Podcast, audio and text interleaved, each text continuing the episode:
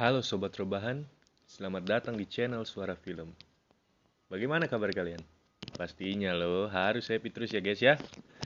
Nah, di sini saya akan sedikit kasih tahu tentang film yang saya nonton. Udah lama sih, cuman saya ingin mereview tentang film ini. Dia itu bergenre horor dari Jepang. Wah, itu keren, high rating menurut saya. Nama film itu yaitu As the Gods Will tahun 2014. Nah, di scene awal diperlihatkan anak SMA yang bosan dengan hidupnya. Dan dia berharap terjadi sesuatu yang luar biasa pada dirinya.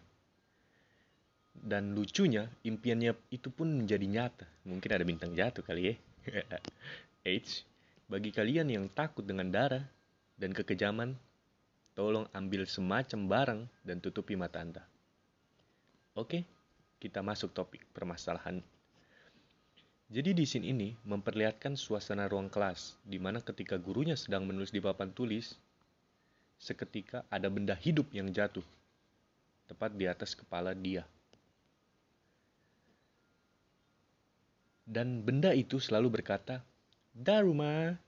Dan memang namanya boneka Daruma, yang banyak dikenal di Jepang. Kalau kalian mau, saya bisa giveaway nanti. Dan maksud kedatangan dari boneka Daruma ini adalah membuat game ke masing-masing kelas. Gamenya simple, rule-nya begini. Boneka Daruma akan menyanyi atau membaca mantra. Mungkin mat mantra Tatang Sutarman.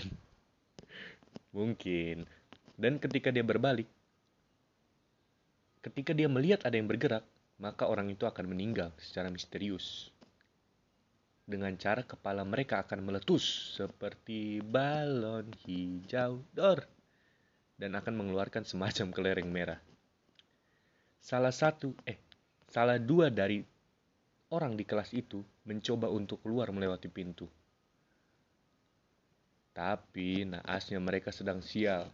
Pintu itu ternyata terkunci dan alhasil, boom, ada cat merah di jendela.